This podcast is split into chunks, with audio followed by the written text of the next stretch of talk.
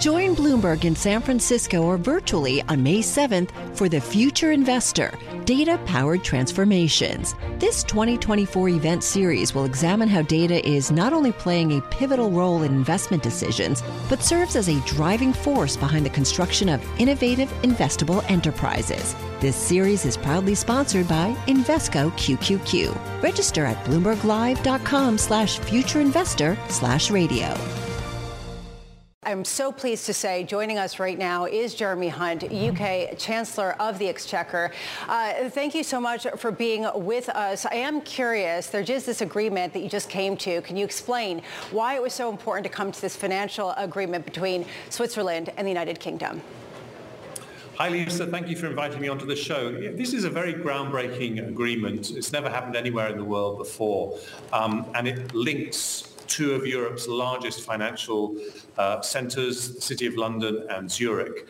Uh, and instead of doing what previous uh, trade deals and mutual recognition deals do, which is uh, try to align legal frameworks, what we're doing here is we're saying that in the UK we will uh, allow Swiss companies to operate uh, following Swiss regulatory structures and rules, and in Switzerland they will allow British based companies to operate following UK rules and regulations without the need for both countries to align their legal frameworks. And so in terms of the wholesale insurance market, um, asset management, banking, uh, this is a really significant deal, but also could be uh, a template for the kind of deals that the UK does with other countries going forward. That's exactly where I was going to go. Chancellor, who's next? What other country?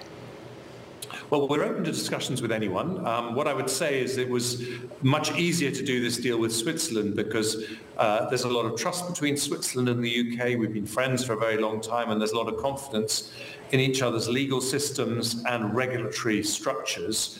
Um, but we're open to this kind of discussion with any countries uh, all over the world. Anything that boosts choice and competition whilst respecting uh, our sovereignty and our ability to make our own rules and regulations is something we're happy to talk.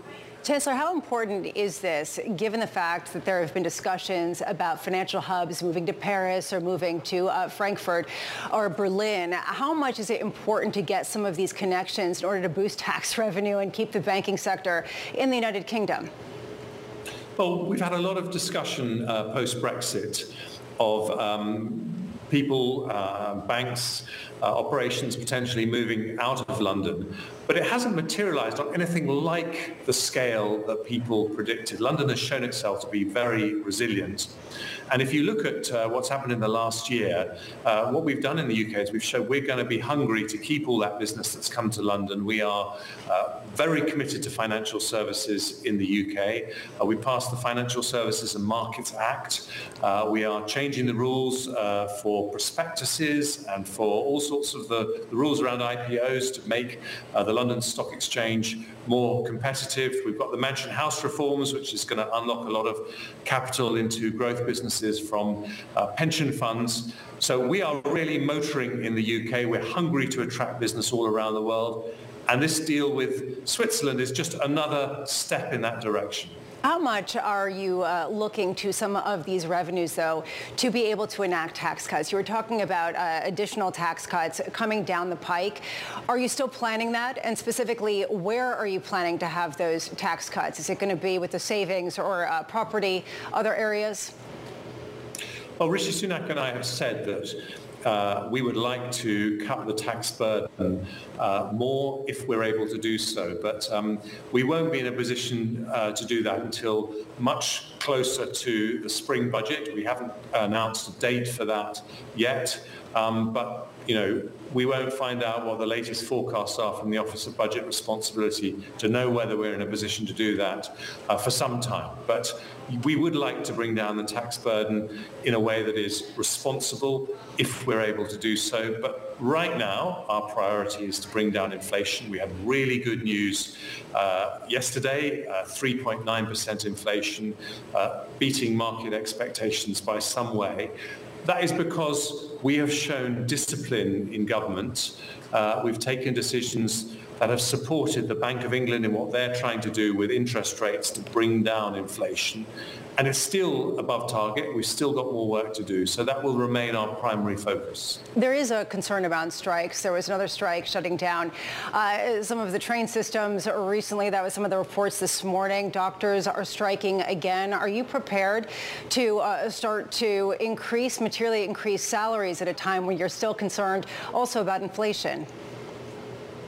Well, um, that's a very important question to ask. And what I would say is, I put it the other way around actually. I would say the reason why we're having these strikes is because when I became Chancellor after what Putin did in Ukraine, uh, we had inflation of 11.1% and people can see their living standards eroding because the price of the weekly shop, the price of filling up the car is going up. So the way that you bring back industrial harmony is to bring down inflation. And that is why it is the, the primary focus for myself and Rishi Sunak. And when it comes to uh, talking to junior doctors in the NHS or train drivers, we're always prepared to be reasonable, uh, pragmatic and sensible. We've always said we're not going to agree to uh, pay deals that uh, threaten our progress in bringing down inflation because that doesn't help anyone if you agree to pay deals that mean that next year's inflation ends up being higher.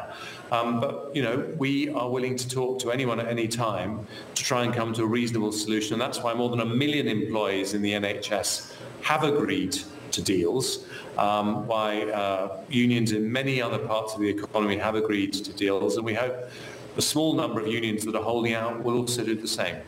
I do want to just finish up uh, from a markets perspective. The markets are now pricing in almost six rate cuts by the Bank of England next year as they look at the pace of disinflation. Is that your base case as well? Well, chancellors never comment on interest rate movements for reasons that you'll understand, Lisa.